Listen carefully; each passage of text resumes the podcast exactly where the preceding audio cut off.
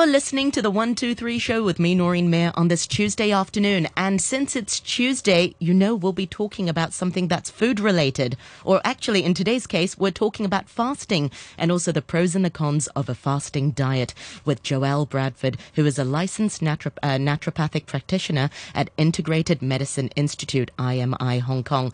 Welcome back on the program, Joelle. It's great to speak to you today. How are you doing?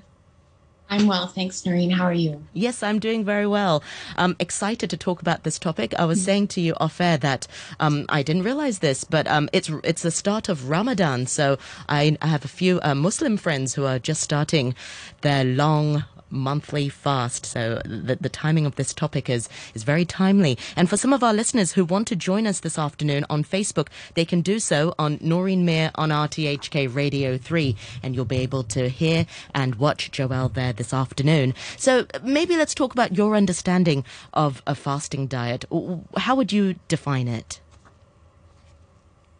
It would be limiting what you consume in one way or another very simple. Uh, but it can get very complex as to what you're deciding to choose, how long you choose to do it, and what you choose to limit. Yes, I've also, I've often heard of people referring to it as the extended water diet. Is that accurate? Yeah, extending extended water fasting okay, is one of the one of the types of fasting, and that's one of the the major types of fasting. Yeah. Yeah. Have you tried fasting before? Uh, what was your experience like? I've done a lot of different types. So the like alternate day fasting, which is fasting every other day. Some people call that intermittent fasting. Um, time restricted eating, which is limiting the fed times throughout the day, like um, eating between the hours of 10 and 6 and not eating any food in the other times of the day. Um, extended water fast. So sometimes a 24 hour fast, a three day fast. I've done a seven day fast and what? a 14 day fast. What? so talk us through those different. So the three days, all you had was water. Um, were there specific times that you could have water, or was it whenever you felt thirsty, basically? It's mostly whenever you feel thirsty, and it's it's all you have. Um, some people will choose to do a, a broth, uh, miso soup, or some electrolytes, but the general idea is just water. That's it for a period of time three days, seven days. Some people go up to 21 days, um, even longer. Wow. Okay. So the longest you've done is 14 days. What was that experience like for you? And, and what sort of propelled you? What sort of motivated you to, to give it a go? 14 days of, of fasting. It, it's a long time. Uh, it was it was a great opportunity. My husband and son went to visit uh, in-laws, and so I was alone. And I thought, since it was a really trendy thing, and many of my patients have been talking about it, I really wanted to experience it. And my goal was just to limit what I eat and drink, so a water fast for as long as I could. And as soon as I felt the need to resume eating, I would. And it ended up being as long as they were gone, which is the two weeks. And then I decided I would reintroduce food um, a day before they came back so I could be back to normal. so you look normal. It's like, I've been eating the whole time. Um, what was that? Is it a mind over matter thing? Because it's a basic human need. You've got urges to, to, to drink water and to eat. How do you sort of stay motivated and how do you suppress the temptation of not reaching for a bun mm. or veggies? Everybody's experience is very different. And I guess that would be my main takeaway from at least the fast that I have done is that every single one has been different. Sometimes it's a struggle, sometimes it's very emotional, and sometimes it's so peaceful and such a relief not to be eating and thinking about food, preparing food, doing the dishes, shopping. It's so peaceful and such a break.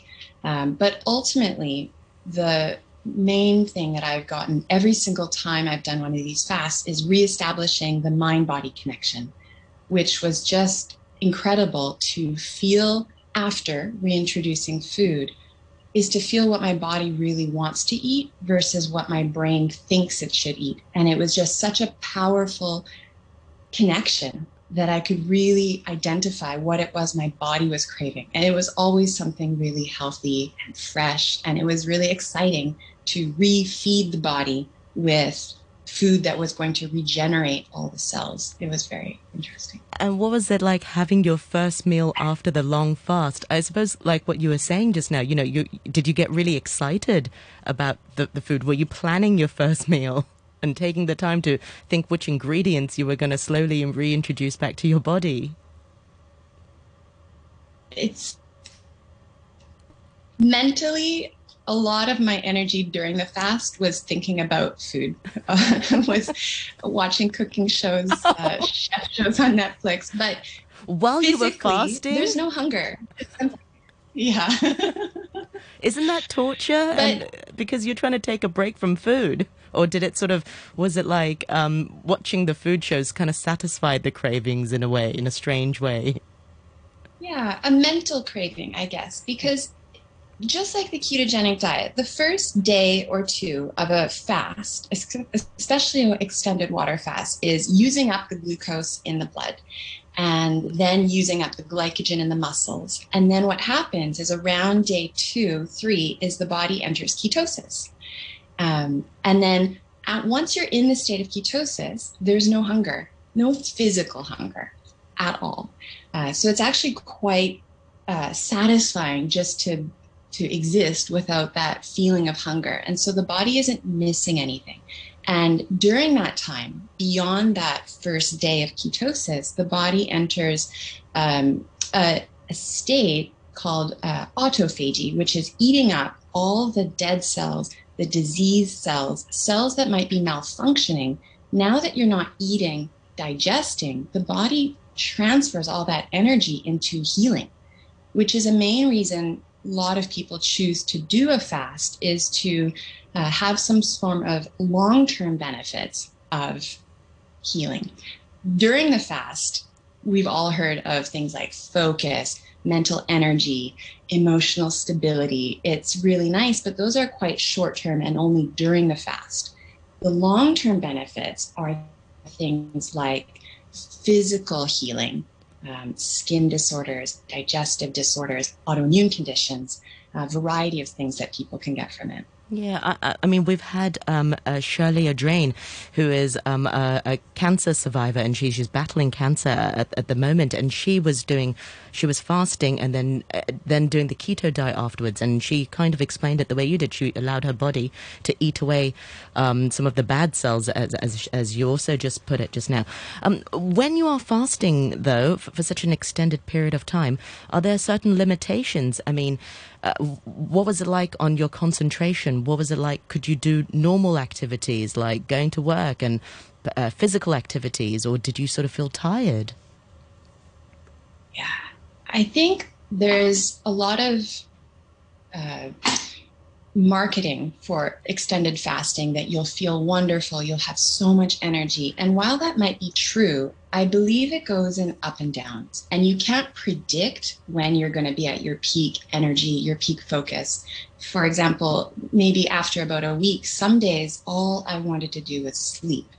And it, it, it's not it's not realistic for most people, especially their first fast, to expect to be uh, 100% going to work, uh, parenting, uh, exercising. Uh, after about three days, uh, one of the risks is, uh, interestingly, head injuries, which is a bit funny because your blood pressure goes so low that you might be used to just getting up, standing up normally from sitting down and going uh, you know walking around. But what happens when you're fasting you stand up and you might fall down. So what one of the main things i recommend if somebody's choosing to do a water fast would be to always stand up slowly. Always be really careful just when you're starting to move to establish that blood pressure so that you don't fall.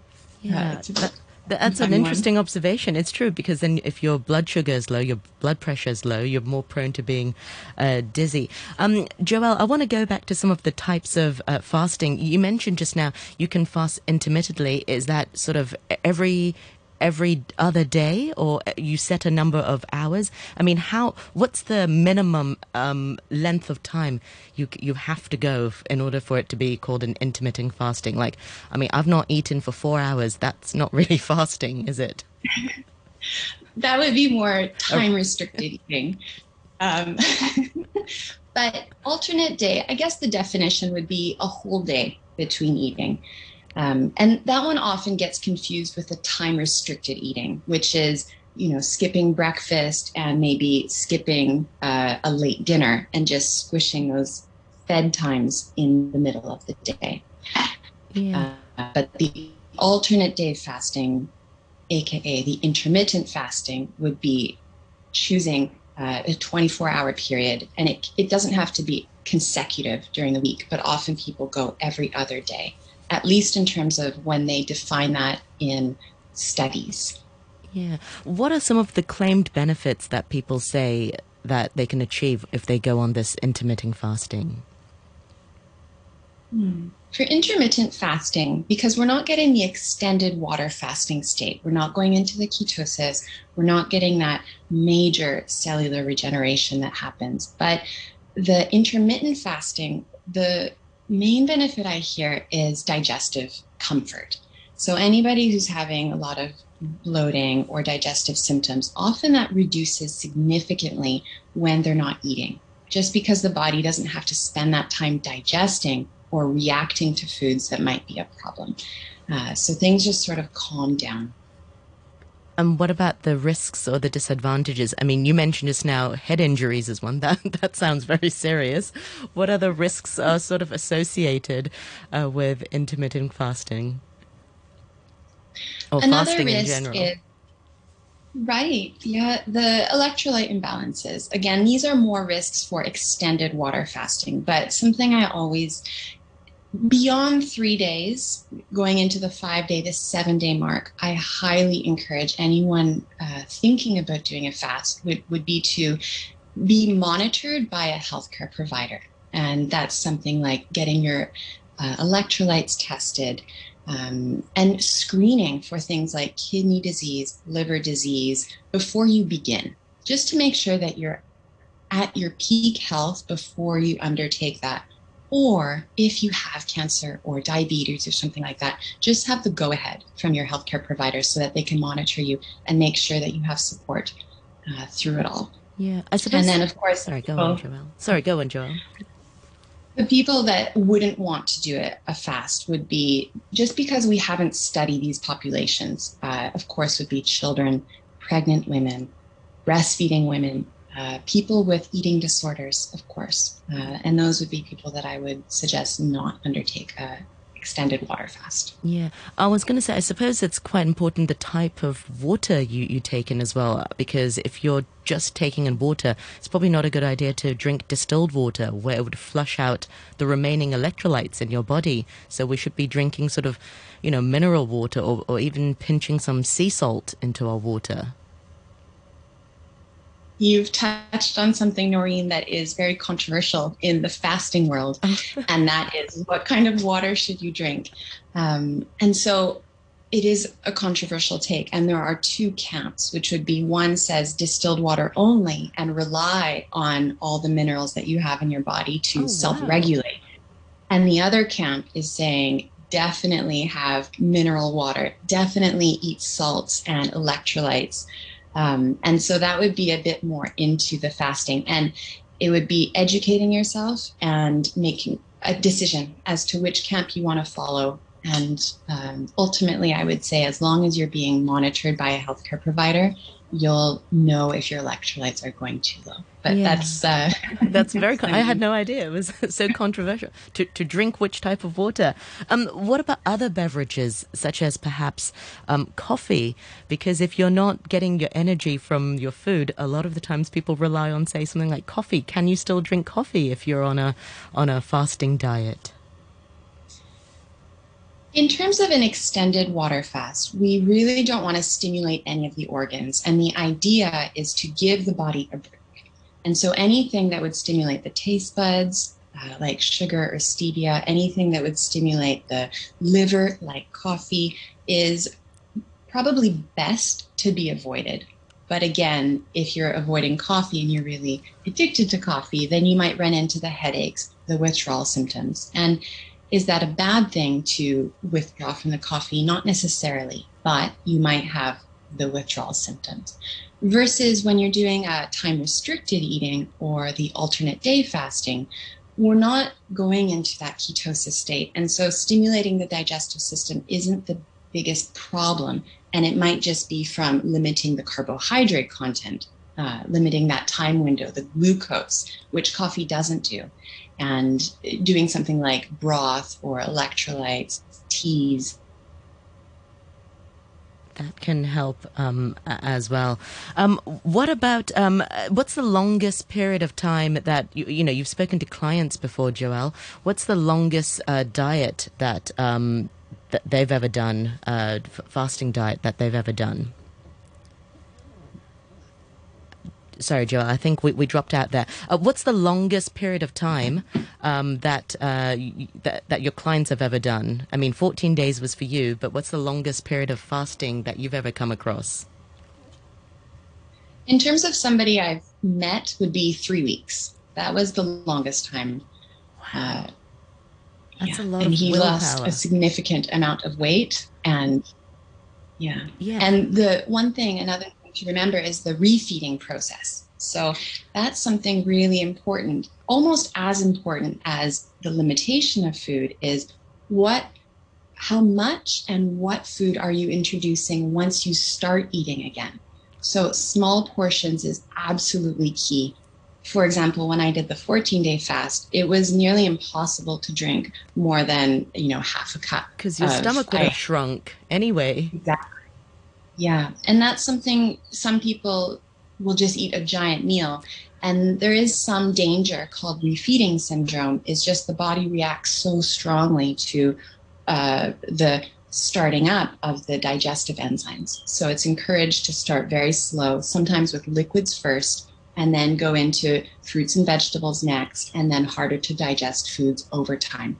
The longer you fast, the longer that refeeding process should be. Yeah, you mentioned just now a really excellent point is that, you know, that the person you knew lost a lot of weight, a significant amount of weight after three weeks. I mean, what was that weight loss? Mm-hmm. How would you sort of categorize it? Was it uh, water weight? Was it water loss or was it fat loss?